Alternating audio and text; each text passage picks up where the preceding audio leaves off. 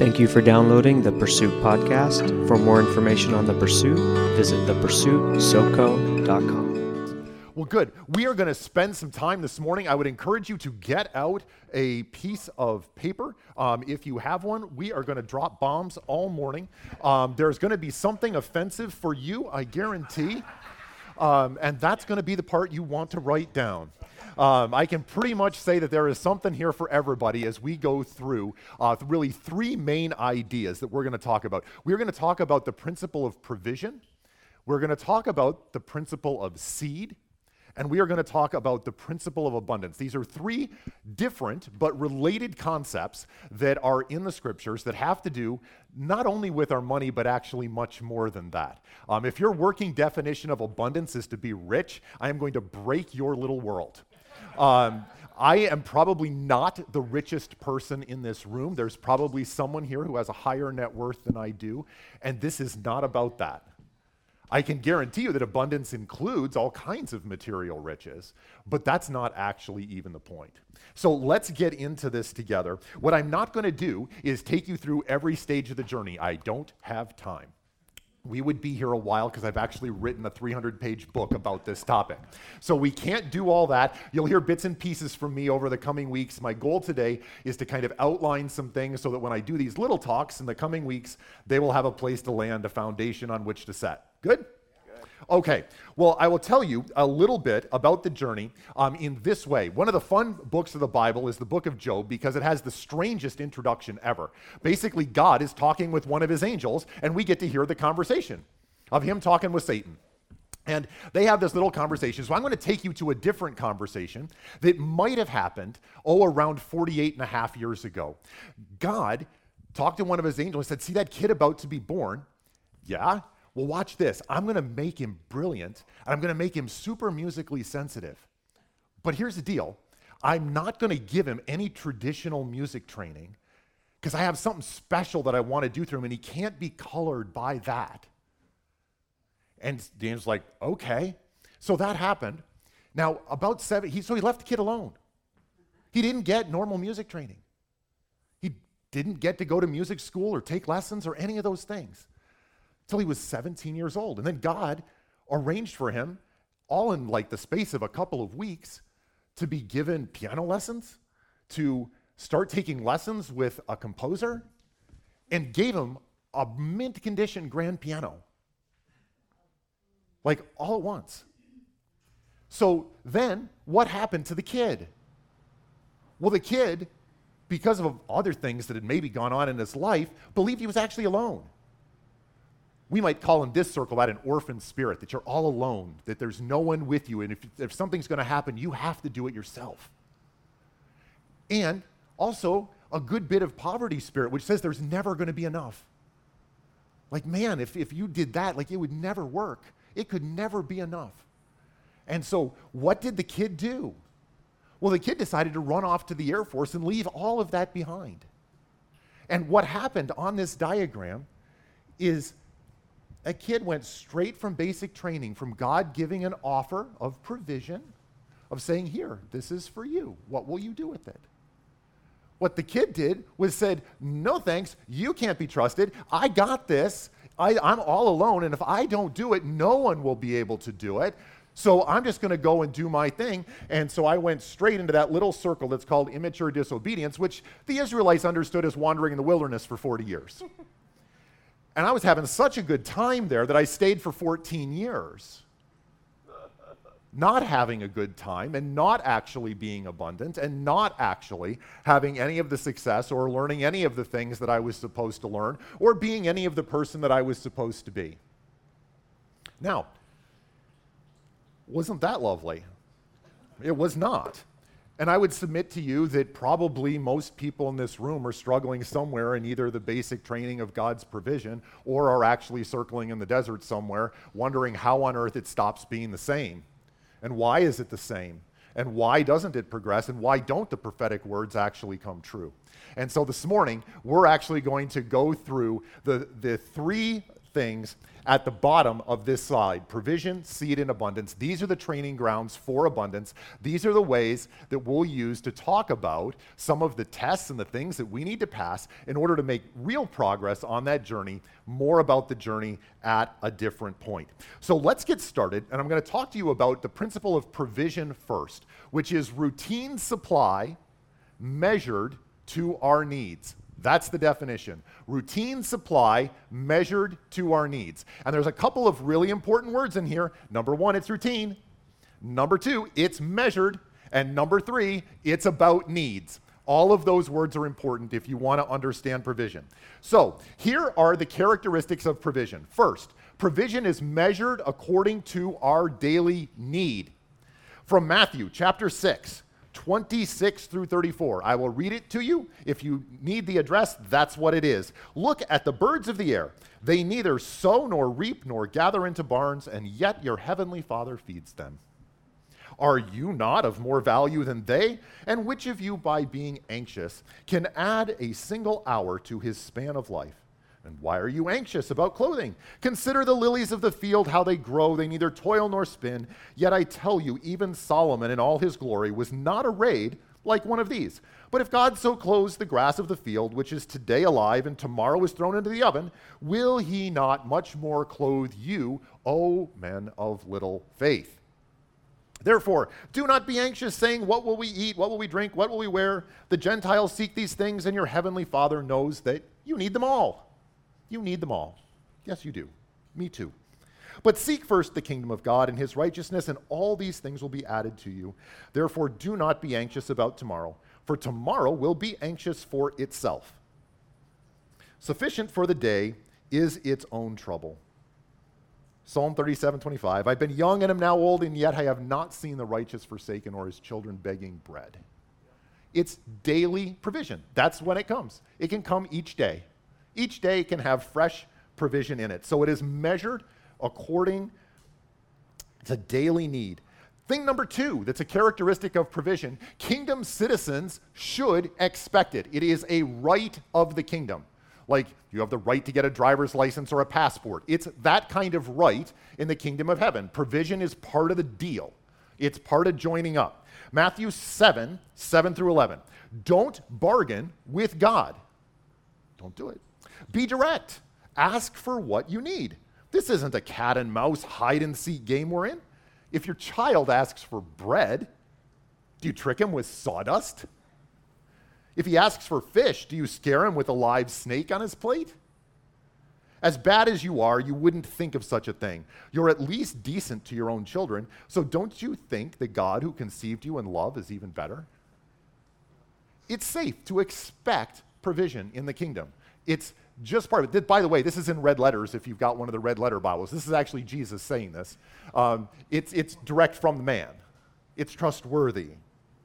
Here's the interesting thing provision is much more than just money. I know you can't read the small text behind me, but look, here's some of the things that people have gotten provision for. People have gotten out of prison, they've gotten children back from the dead. Peter got money from taxes out of a fish, lunch for 5,000 people at a church seminar calming storms were um, happened. Um, special food to keep a special diet for Daniel and his friends. They got special food. That was the provision that they got. Um, people have been safe while they've been persecuted. Um, they even get food when they're running away from their call, like Elisha. He was all kind of hangry, and God fed him in the wilderness with raisins. He was running away from his call, and God still provided for him. Wine for a wedding after party. Well, you can get almost anything. Like if any of you are familiar with the Harry Potter series, there's a bunch of kids that are at school at a magical university, and one of the rooms that's there is called the Room of Requirement. And it's not on any maps and it's not on any floor plan, but if you are in desperate need, the room will appear to you. And inside the room of requirement will be whatever you need in that moment. And it's called the room of requirement. And provision's a little bit like that. Whatever you need, that can be something that you are provided. So, the other interesting thing about provision, um, thing next, it is always good for us and it is always enough. Always good for us and always enough. The manna fed two to three million people for 40 years. Pretty effective, pretty enough. Matthew 7 11. If you then, who are evil, know how to give good gifts to your children, how much more will your Father who is in heaven give what kind of things? Good things. That's right, good things to those who ask him. My personal story about this when we first moved to California, it was right as the housing market was crashing in 2007. And so we had a house for sale in New Jersey that someone had agreed to buy. We bought a house out here on one of those temporary high interest loans where you're supposed to change them out like right away as soon as the other house sells? Well, yeah, but the whole market tanked, and the house in New Jersey, it had an underground oil storage tank. It leaked. My front yard was now a Superfund site, literally. They had to take all of the dirt, dig it out, send it to a place to get cleaned. They clean your dirt. Yes, they do. And then they take the dirt and put it back. Can you get different dirt? You cannot. By law, the, the clean dirt has to go back in your hole in your front yard. And so all of this delays the closing by almost six months. And we are just annihilated financially. Um, like, I don't even know how we made it through that time, honest to goodness. And uh, we're coming up to Christmas. I have seven children at the time. And we're about two weeks in front of Christmas. And Laura says to me, Well, what are you thinking about Christmas for the kids. And my heart just sank like a stone. Because like we, I was barely putting food on the table. Like it was crazy, crazy tight. And I didn't have an answer, so I did what any intelligent person would do. And I said, Well, I don't know, what are you thinking? And she said, Well, I was thinking it'd be really cool if we did a family gift this year, like a Wii or something like that, a PlayStation that all the kids could enjoy. And I was like, Oh, dang. Like that's going to be five or six hundred bucks, like minimum, because like you got to buy the game, the controllers, like the actual unit. Like there's like it's not just the thing, right? It's not you. You got to like do the thing. And I was like, I have no idea how to do that. And I like it was about a week and this is just like churning inside me because like i got nothing for my kids for christmas. And i grew up in a family that didn't always have and i was one of the things i promised myself is that my family would not be that way. I was going to work hard enough and make enough money and be successful enough that that would never happen. And my family would only know plenty and abundance. And here i am like like jamming the plane right into the ground. Well after church the week before um, Christmas was going to be midweek, the Sunday before. Um, a couple stopped us at the church we were going to and said, Hey, you've been on our minds. Um, we want to do something to bless your family for Christmas. Would that be okay? I'm thinking, you have no idea how okay that would be. And um, I said, Well, sure. What are you thinking?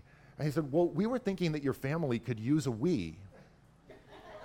And so they gave me an envelope and they said, We put in enough so that you, can, you have a big family, so there's extra controllers and extra games in there. And so I had all the money to buy a Nintendo, to buy all the, like a whole slew of games and extra controllers for my big family. And do you know, that was like 15 years ago. That Wii still works. My kids still play it. It's like 480p, it's not HD, it's not 4K, but it's still played. Why? Because it's always good and it's always enough. Always good and always enough, even for Nintendos for kids when dad can't make it happen. Okay, now here's an interesting one that'll throw some of you for a loop. One of the other things about provision is that it is temporary and ends when we don't need it. What? No, you're kidding. No, I'm serious. It's temporary and ends when we don't need it. Think about the manna. Hmm? Joshua 5:12 and the manna ceased the day after they ate of the produce of the land and there was no longer manna for the people of Israel but they ate of the fruit of the land of Canaan this year. Isn't that interesting? You mean that God treats us like you treat your kids? Maybe. Like those of you that have 28, 26 year old kids, are you still paying all of their freight? No, why? They don't need it. Provision is based on need. Now, will you be able to access provision even if you're worth millions of dollars? Of course, because you may need other things. But the things that you can provide, that God has given you the ability to provide for yourself, He doesn't need to give you provision for that thing. So He doesn't. Okay? So that's also something, it's temporary. Here's the other thing that you may not realize is that provision is always a test. What? God gives tests? It only gets worse. Here's the deal What's the test of provision? Exodus 16, 4 through 8. Behold, I am about to rain bread from heaven for you. Cool. And the people will go out and gather a day's portion every day. Doesn't sound hard. That I may test them, whether they will walk in my law or not. What? On the sixth day, when they go in, it will be twice as much. So Moses and Aaron said to all of the people, At evening you will know that it was who? The Lord, who brought you out of the land of Egypt. And in the morning, you will see the glory of the Lord. So, here we have a test. And what is the test of provision? The test of provision is these three things. First, is God acceptable as a provider? This was the very first thing that I failed with the music thing a long time ago when I was 17. Is God acceptable as a provider? I didn't even recognize that He was behind a shred of it. I thought my grandfather gave me the piano for no reason at all. I couldn't see it. I totally failed this first test. Is God acceptable as a provider? Second, do you look to God yourself or an authority for provision? Who do you look for when you need something? Where do you look? Where did I look? I looked to myself. I failed this one. Oh, this is bad. Nathanael's failing tests. The valedictorian is failing tests. Yes, it's true. Do you look to God or authority? And then the main point of provision is this if God provides for your needs, will you then be able to trust Him for more? In other words, He's making a relational offer. What's the relational offer? Here's something you need. If that happens over and over again, do you actually develop trust? Do you come to actually say, oh, he hasn't screwed me yet, like I can like probably see to something greater. And so that is the actual test of provision. These three things. Is God acceptable as a provider? Is he the one you look to as the provider? And number three, having some provision, can you then trust him for more? Okay, so if you need some provision, does anybody here need something? Maybe, maybe not. Some people will say they need something. I need some things. Okay, here's the deal the hint you got to do something. He can know that you have a need, but there's something you have to do. What's the thing you have to do? Luke 11, 19 gives the key to unlock provision. That's the address if you need to know. Ask and it will be given to you. Seek and you will find. Knock and it will be opened. For everyone who asks, receives, and the one who seeks, finds, and the one who knocks, it'll be opened. So, if you need money or basic things for your life food, shelter, clothing, bills, this kind of thing you need to ask so you can receive. Okay, that's simple. What if you need wisdom or knowledge? You don't know how to do something, you're, um, you're not sure what the right decision is, the right way to go about doing something. What do you need then? You need wisdom or knowledge, so what do you do? You seek and you will find. Do you ask? No, you seek. Seek. You get a book, you watch a YouTube, you phone a friend, you seek the thing that you need. Yep. That is how you access provision for wisdom knowledge items. Okay, what if you need to meet a certain person, or you need an opportunity for your business, or for your income stream or for your kids, or you need an opportunity for healthcare. You need an opportunity for ministry. You need an opportunity to expand or do something. How does that work? You have to knock. Do you ask? No, you have to get off your butt, dial the phone, and knock. Or go see, try the person, send the email, reach out in a DM on social media. If that's what you need is connection and opportunity, you have to knock. Do you ask? No. What do you do? Knock. Okay. So that will be helpful to somebody. That is a huge unlock for somebody in this room that they need to actually just go knock. And then the, then the provision will appear. Because if you've been asking for something you should be knocking for, it doesn't work. Okay? Okay. Good deal. All right. So we have talked a little bit about provision. The next one I'm going to introduce you to is the principle of seed. Seed is super important because now I'm talking about your money. Uh oh. What are we going to do talking about money? Well, we are going to talk about this thing. Seed, this is the definition, write it down assets and labor invested for a future return. So, this has everything to do with your money and most things to do with actually talking about abundance and understanding abundance, okay? So, here's the thing there are two principles that together explain your money the principle of seed and the principle of bread. And here is how they work out in your life. Seed is this it is assets and labor invested for a future return. Assets and labor. I'm not an accountant. Help me, Nathanael. What do you mean? I mean this time, education, skills, abilities, your relationships, the people that you know, the things that you own, your income, your savings and investments and work, yes. All the things you have in your hand.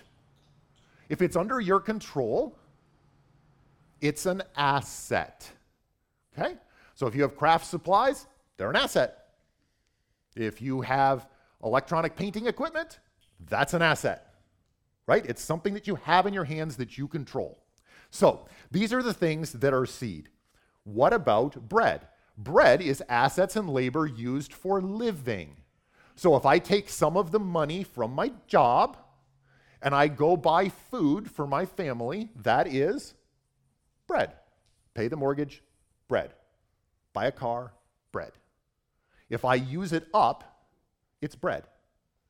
If I plant it somewhere so it can make more, that is seed. Okay, you got it. That, it's that simple. In the Bible, your money is this simple it's either seed or it's bread. Who decides where the slider is between seed and bread? You do, yes? Yes, actually, God doesn't. I'm sorry.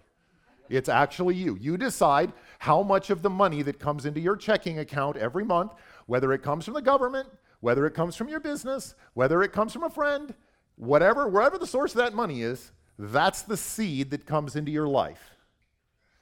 And the division between seed and bread will control all kinds of things, as we are about to see in just a moment. So, seed actually builds on top of the principle of provision. How unsurprising.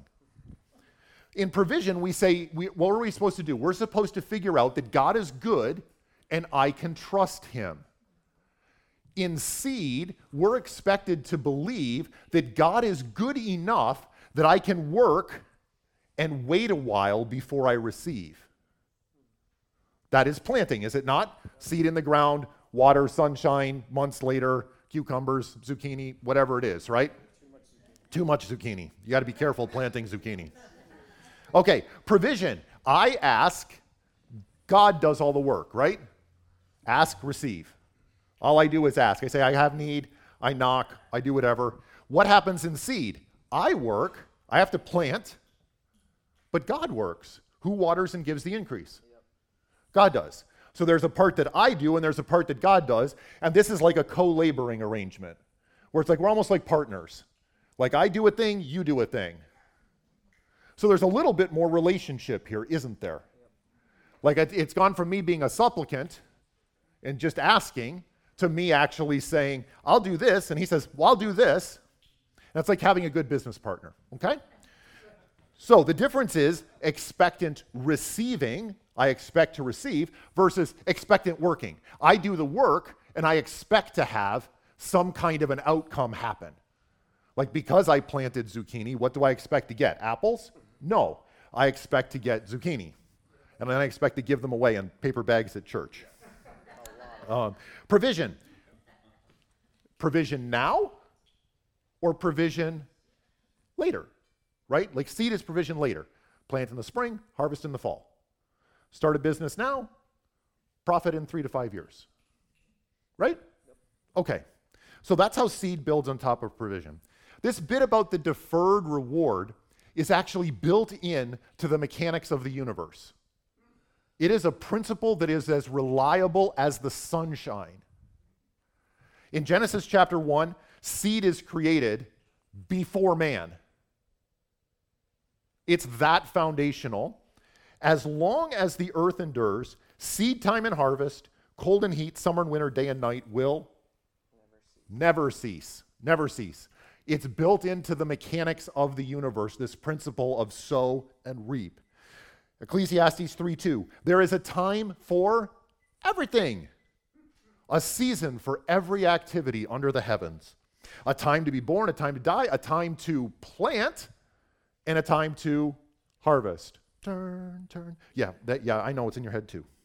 But seed is a deferred reward, but it's built into everything that God waters and gives the increase if we do our part, which is to plant the seed, which is maybe different than working, but it often involves work. You're not wrong, but there's more. Okay, so this other thing is fundamental. Seed is the fundamental kingdom economic model. Like the US works off of a financial system administered by the Federal Reserve, yes? Whether you like it or not, I'm not making political statements. But that is how our money works, yes? There's a Federal Reserve, a US Treasury, they do the things they do. That is how our money works. How does money work in the kingdom of heaven? Seed. Seed is the currency of the kingdom of heaven.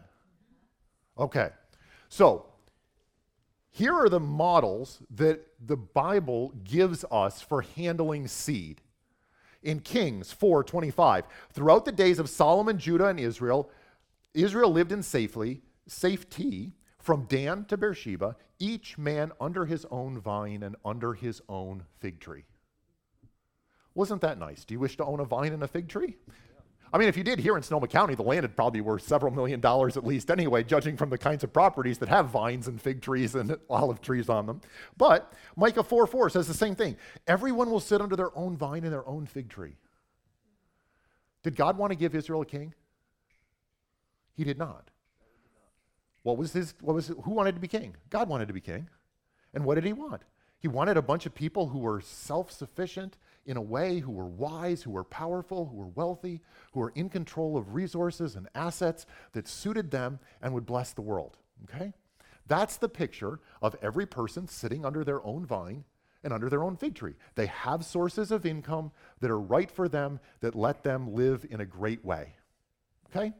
It's an agricultural society back then, so the metaphors are all agrarian. And whether that works for you or not, it transfers pretty well into independent people. If you ask most people, what do you want with your money? They say, I would like to be financially independent. There's the word. Yes. That is what people want. Funny, that's what the kingdom wants too. There are two primary parables about money that are actually said in the red letters by Jesus himself. They are in Matthew 25 and Luke 19. They're super similar on uh, like in their purpose. The details are slightly different. In Matthew 25, there's three servants. They're given different amounts of gold, and they have different results from the gold. In Luke 19, there's 10 servants. They're all given the same amount of money, and the results are still different.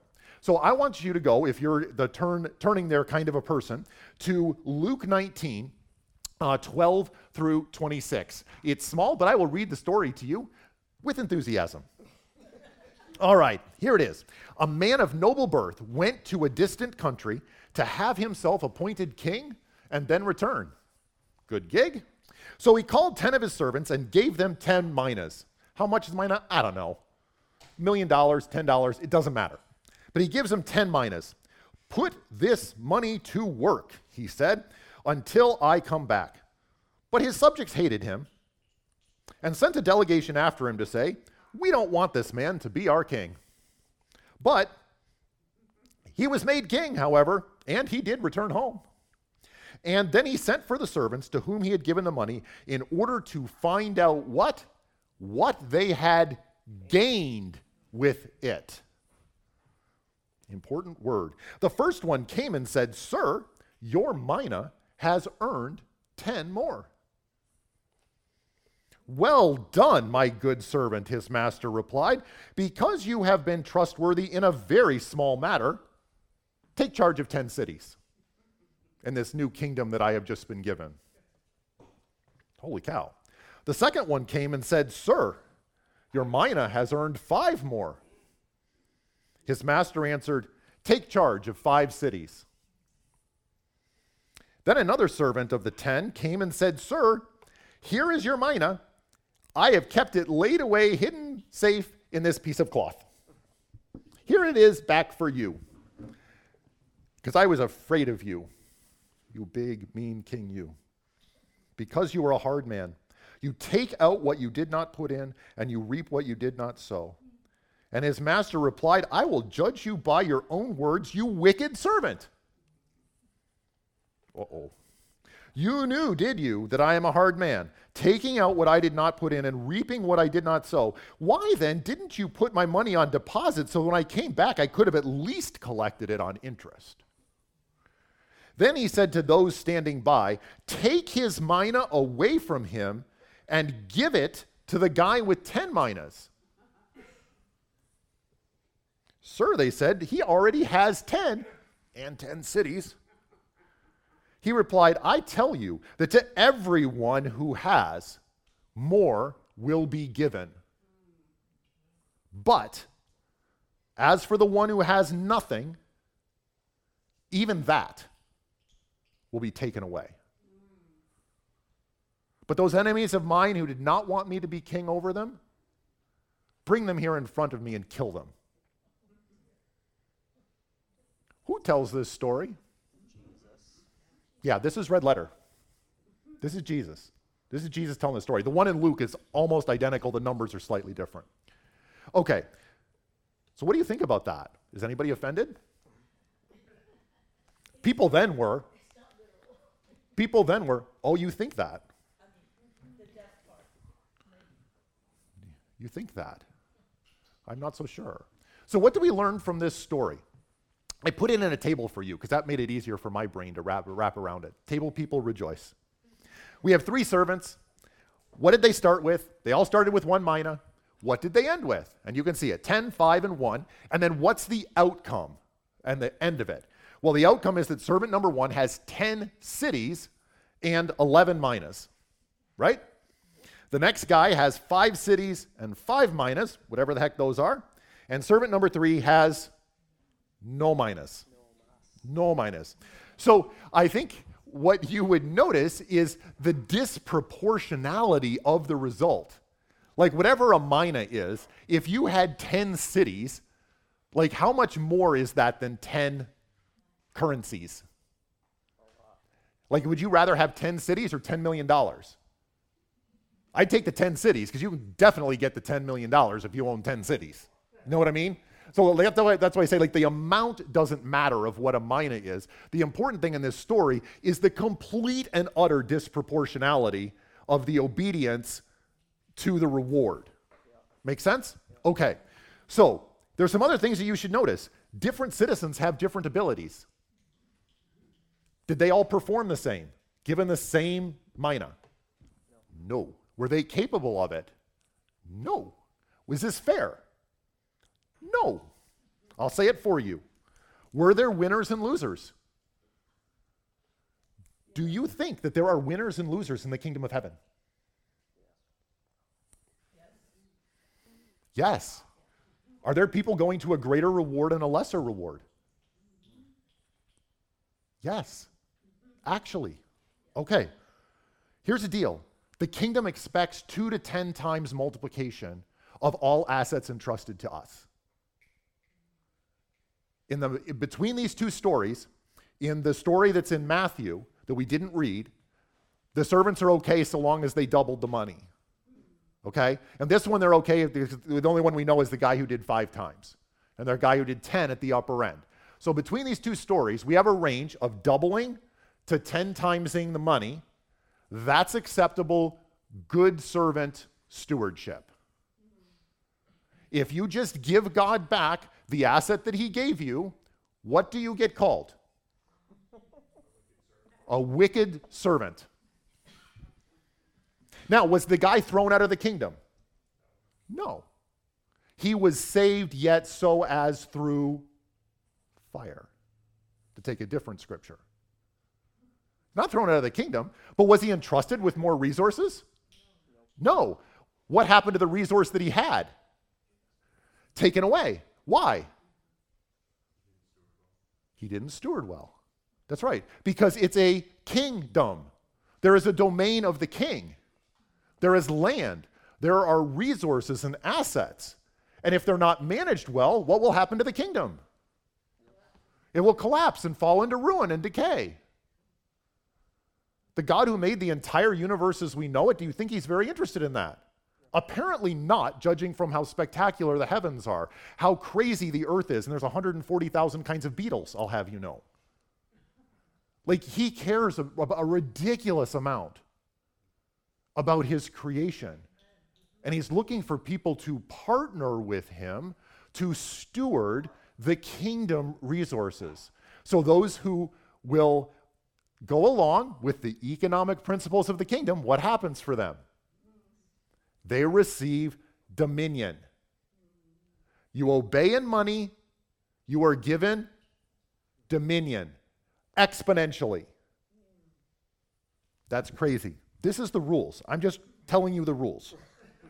Okay, if you fail to multiply seed, it means that the seed is removed and you lose trust of the king. It's getting quieter. Seed goes to the best seed managers preferentially. What happened to the guy with 10 mind who turned 1 into 10? The king's like, dude, give him more. Why? He's better at it. okay. And then faithfulness with money leads to exponential dominion rewards. Do you believe that's true? Okay. This is a hard principle, isn't it? Like, what's the expectation? Try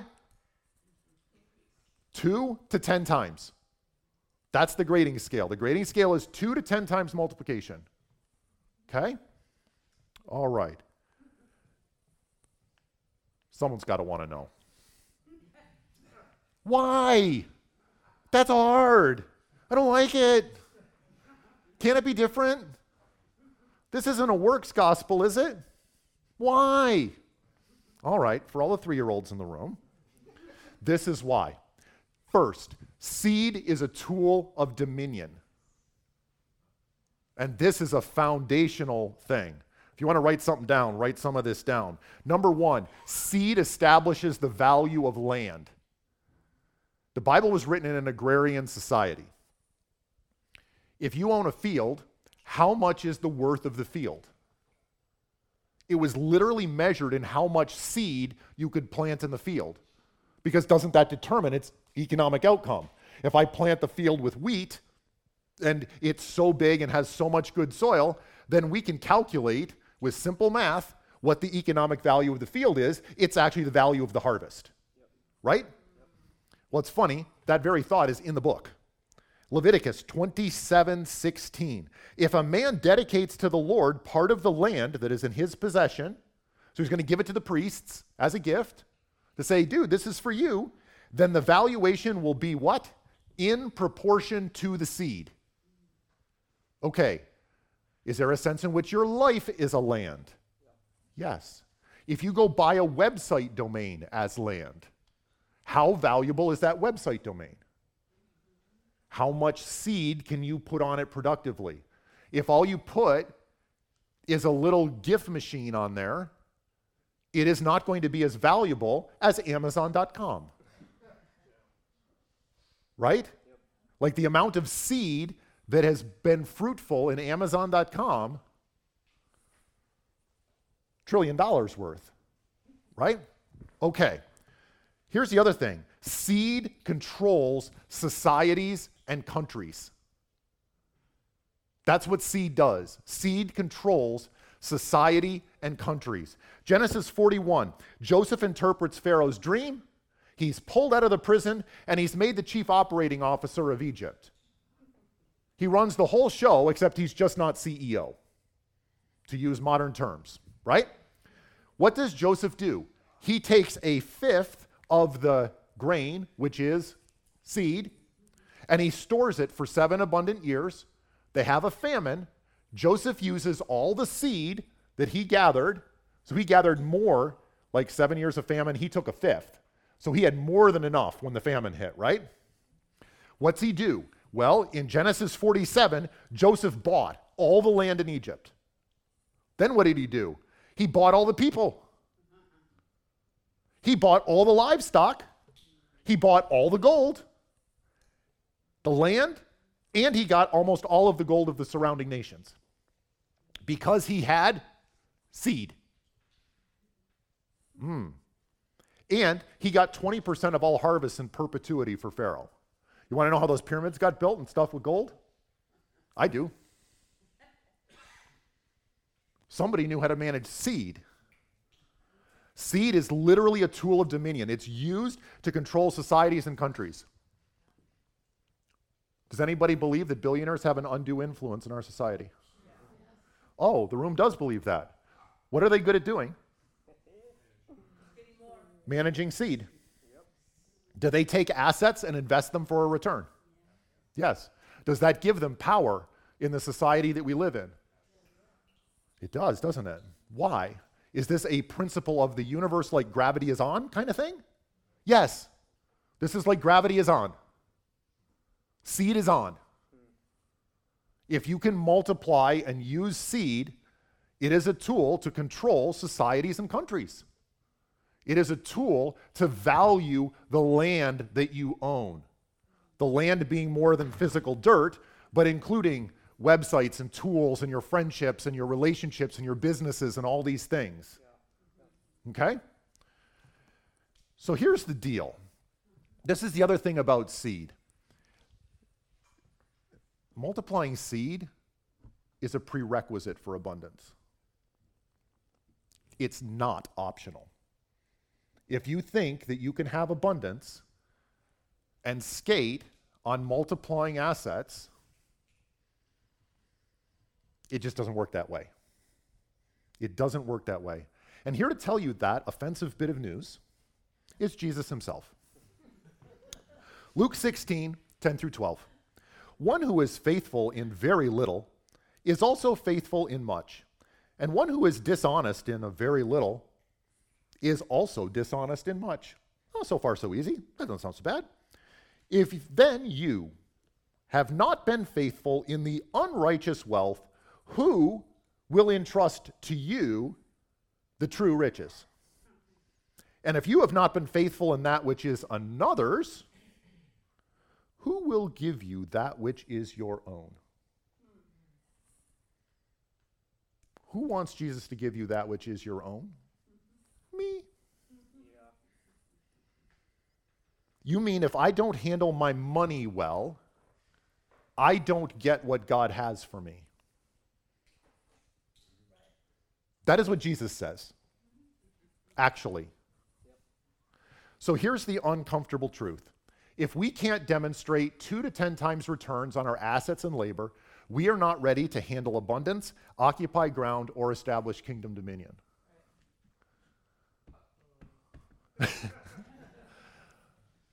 What's the first instruction to man given in the book? All the way back in Genesis chapter 3. Be fruitful, Be fruitful multiply, replenish the earth, and have dominion over what? All the stuff that God made on this planet. Okay. So, do we now understand what it takes to do the job we as humans were put here to do? Yes, we have to learn to multiply seed. Now, do our school systems tell you how to do that? No, they don't. Do our churches tell you how to do that? Not historically. Are we gonna? We're gonna, because we're that kind of people.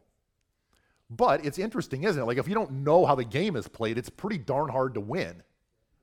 Now you know how the game is played. That makes winning possible. Okay? Okay, so this. Have you ever wondered why prophetic words always talk about impact, changing things, opening doors, shining a light in a dark place, making the world a better place, transforming something? Isn't this how they always sound? Yeah. But I have another question for you. Why do prophetic words always seem to imply, and then a miracle occurs as the next step? Have you ever gotten your prophetic word and thought to yourself, well, that'll take a miracle? I have. It's super common for the prophetic word to have almost no relation to your present ability to execute it, yes?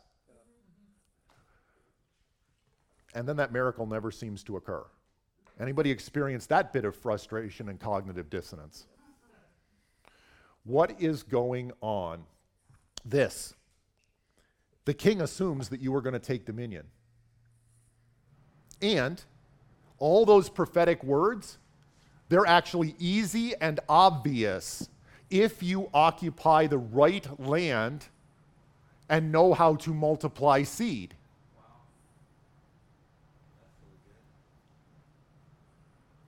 So, does it surprise you that prophetic words assume that you are actively moving into the abundant life that Jesus promised?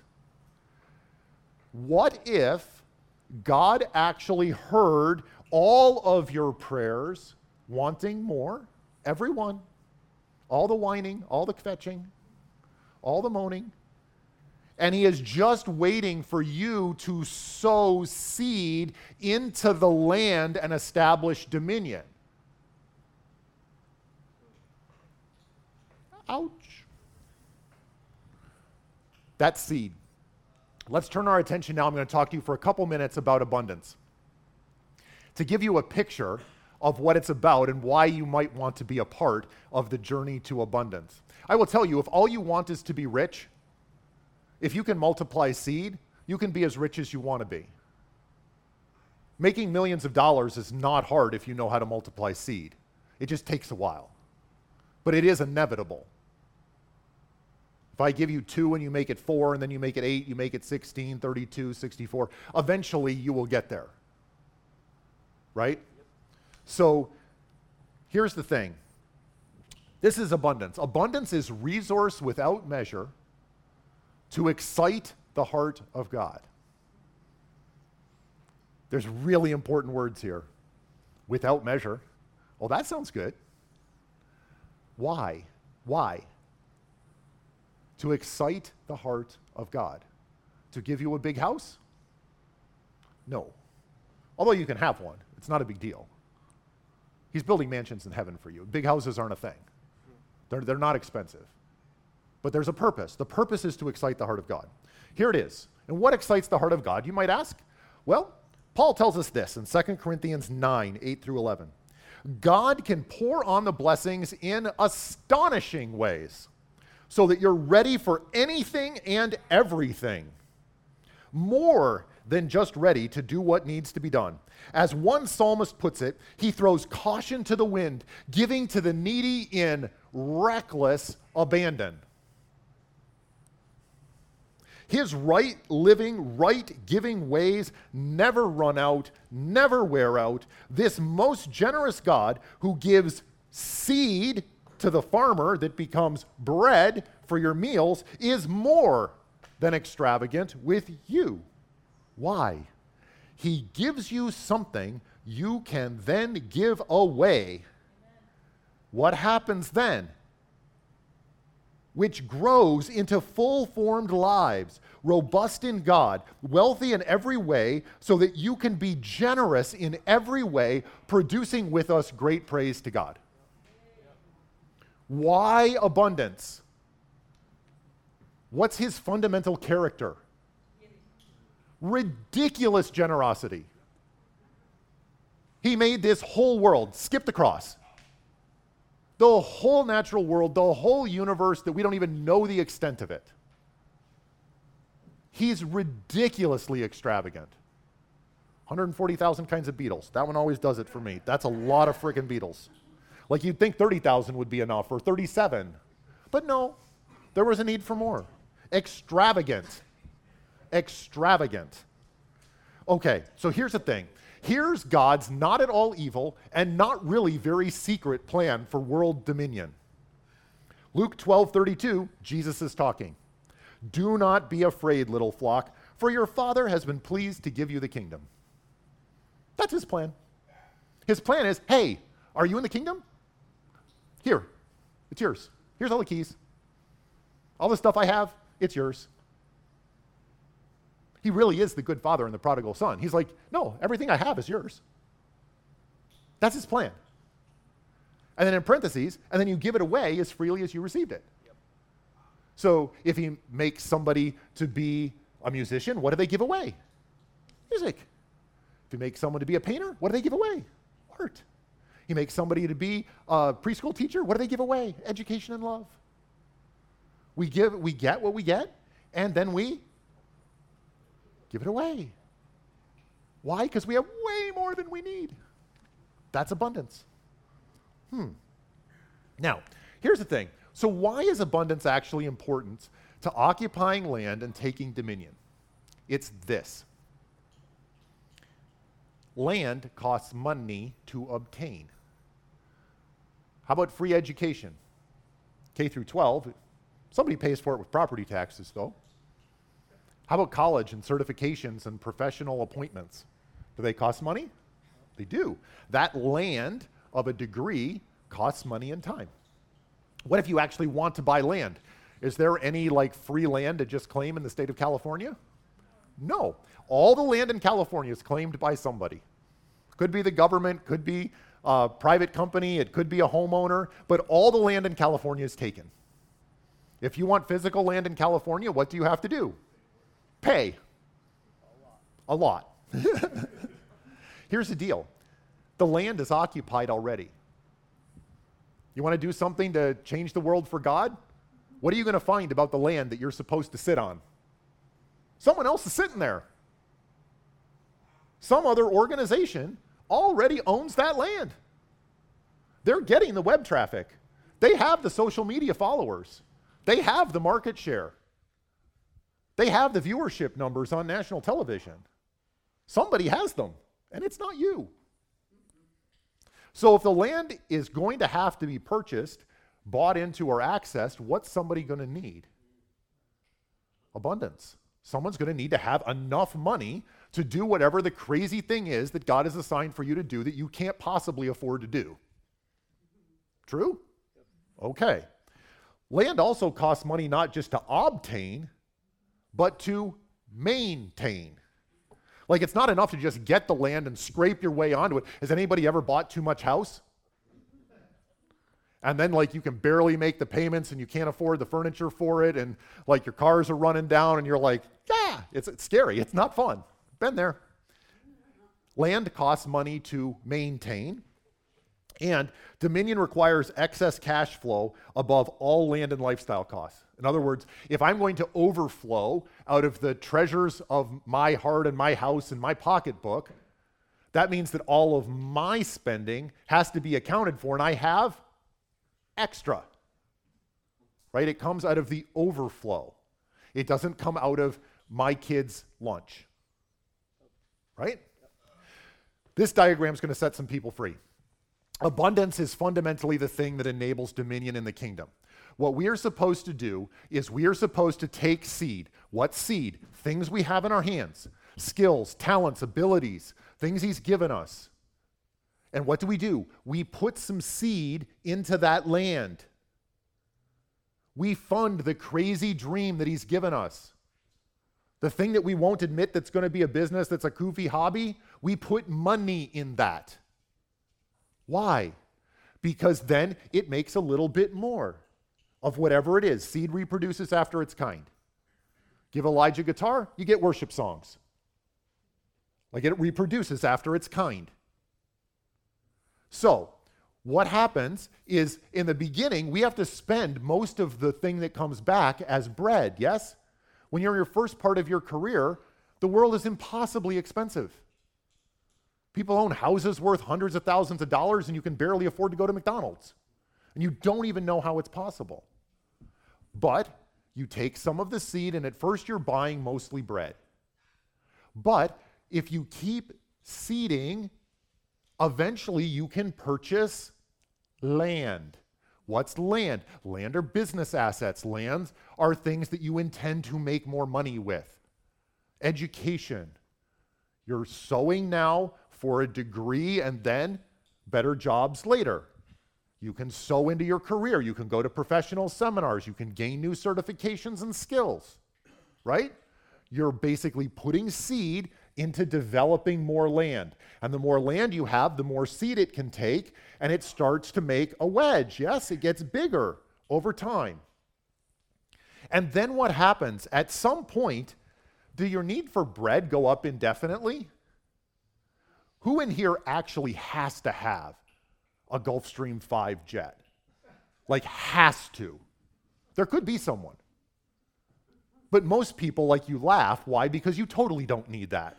Like, you'd take it if I gave it to you for free and all the money to, to run it. Um, but you don't actually need it. How many people need a 30,000 square foot home that costs $50 million? Not many. Are there people who that's a legitimate thing that they would need for the entertaining and the thing that they do? Maybe. But maybe that's no one in the room. I don't know. But the thing is, for everybody, there's only so much bread you can take and eat. Like your lifestyle, at some point, you're pretty happy. So, what do you do? Do you just stop and kick back? No, the whole point is, is that bread isn't supposed to increase indefinitely. So whether you need big house and yachts and all those things for your bread or not, I don't really care. The thing is this if you keep sowing seed, eventually you can buy land. What's land? It's the place that you need to occupy to do the thing that God has called you to do.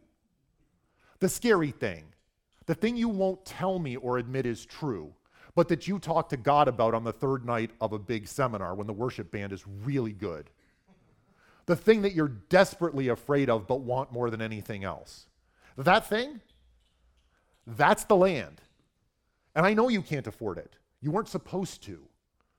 God was hoping that you would partner with Him and do it together.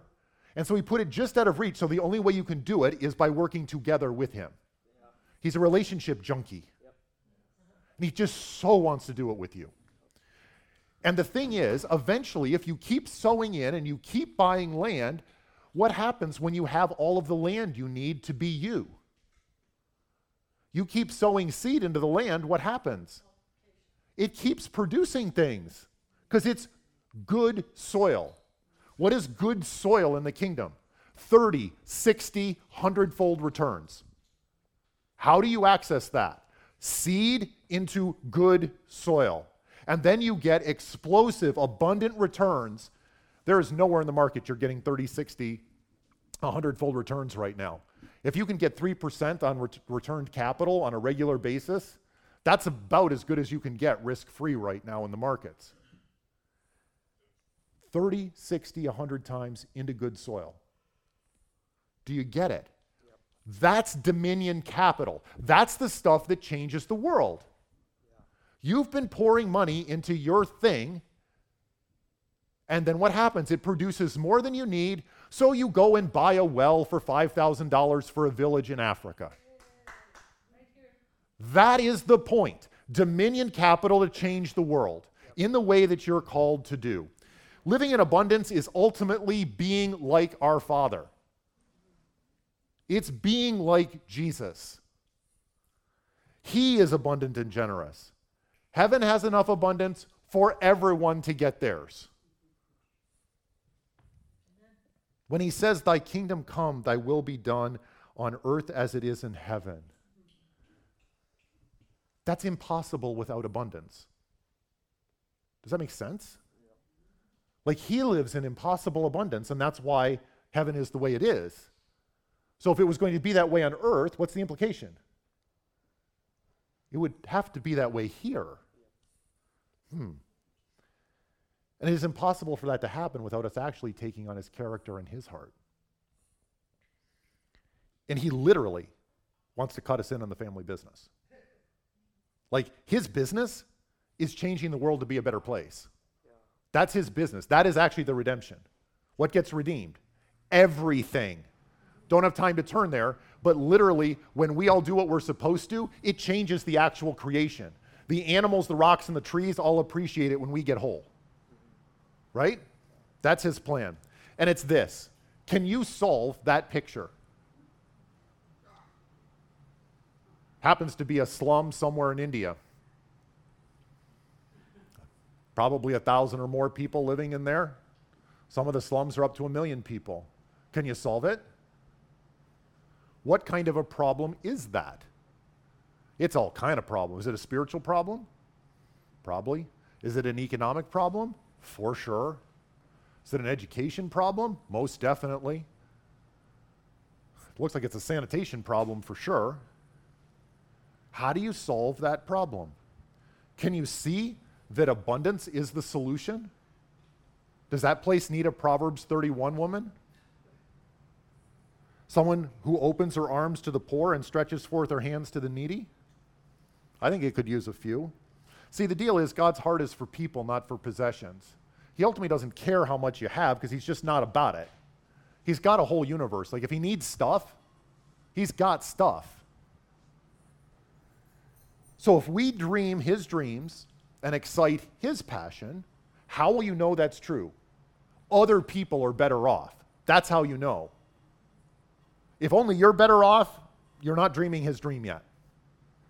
You need to think bigger.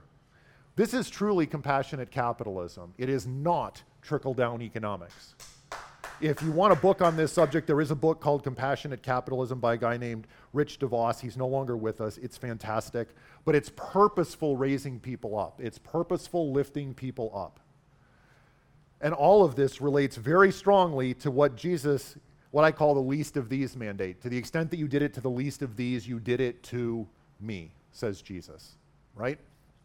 So, we come now, as we land the plane, to see the actual progression of how these three principles interlock together as a journey or a path towards abundance. In provision, we say, God is good and I trust him. In seed, we say, I trust enough to work and wait. But when we get to abundance, God trusts me with the kingdom wealth. I get to control and administer the kingdom assets on his behalf. Whoa. Whoa. We go from I ask and God does the work to I work and God works to explosive 30, 60, 100 fold harvests where it's just nuts. You can't contain it. We go from expectant receiving, Dear God, please be nice to me, I have needs, to I'm going to plant this, would you please help me with it? To Son, I trust you with the business. Make it grow. Dominion stewardship.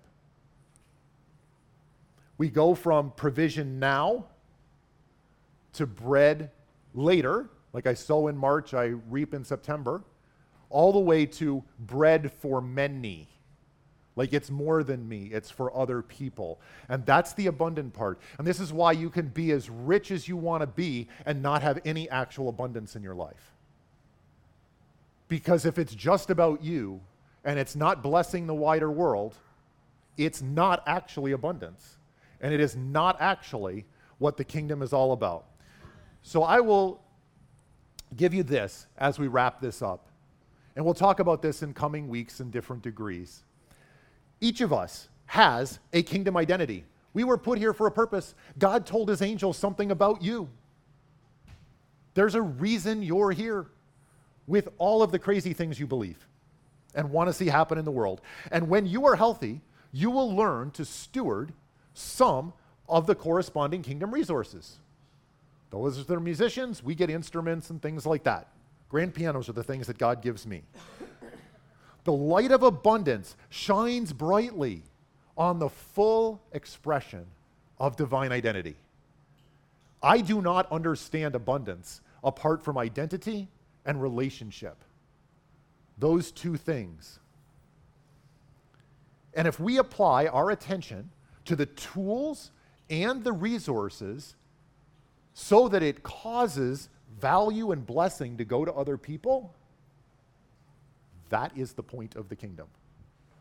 That is what we're here for, is to do that thing. So I'm going to leave you with just this as a, th- as a thought exercise. Down the left side of this, there's just different amounts of money from $5,000 all the way up to 100 million. They're nice arbitrary figures. But I think you should ask yourself, where does bread end for you? Like, what's enough, honestly? Like, do you know? It's a good thing to know. And again, I don't really care how much it is, it's not important. Everyone will have a different number, and isn't that the way it's supposed to be? It is. Everybody has different needs. When can you buy your land? Whatever that means to you. What's your land? What's the land that you need? For some people, it's a monetary land. For other people, it's not. It's a job, it's a being in the right place, it's working in the hospital to be able to bless people. And that's the land, and it doesn't cost money. But it costs training and experience and other things to get there, right? But what is the cost of the land that you need to occupy?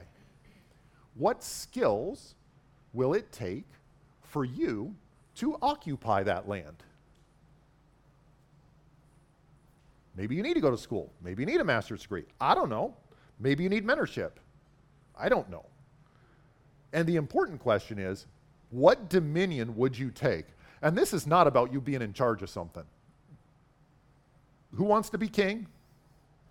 God wants to be king. He didn't leave you to that, that job. What does he want us to do? He wants us to administer kingdom assets on his behalf for the betterment of the world. So, for you, in the crazy thing that he's called you to that makes no sense, but which you still want to have happen anyway, what dominion would you take? What is the dent you would make if you swung your hammer at the universe? What is the dominion you would take from the land? And I would say that that is something that you should talk to God a lot about. We will talk about how to do that in future weeks. Um, but this business of identity and of relationship and partnership to change the world I don't know, but I think it's really cool. And what do we have to do? We have to trust in His provision. Is He good? If you have not yet come to the place in life where you have an unshakable belief in His goodness, you're not going to be able to believe Him for multiplying seed. You need to do that work, and He'll take you through it. If the seed thing rings true, and you actually don't know how to do it and aren't doing it, can you learn? Yes. It's actually something you can use provision to get. You can say, I need wisdom, I need instruction. How do I get it? I can get it. And if you need to know how to partner with the God of the universe, stick around. We're, we're going to do that over some, of the, so over some of the coming weeks. So let me pray for you, and we'll get out of here. Heavenly Father, we thank you that you have made the world with principles. We thank you that you've made it sensible, that there's rain and harvest, there's sun and moon and stars that work in prescribed ways. And we thank you that the economics of your kingdom are no different, that there are laws and principles that we can understand, that we can apply, and that you can bless. I ask that you will take these words and for each of us, show us the thing we need to do, the progress we need to make to be more like you so that we can help in this quest to spread your abundance across the surface of this planet and the hearts of all of its people. Amen. Thank you for listening to the Pursuit Podcast. For more information about The Pursuit, visit us at thepursuitsoco.com.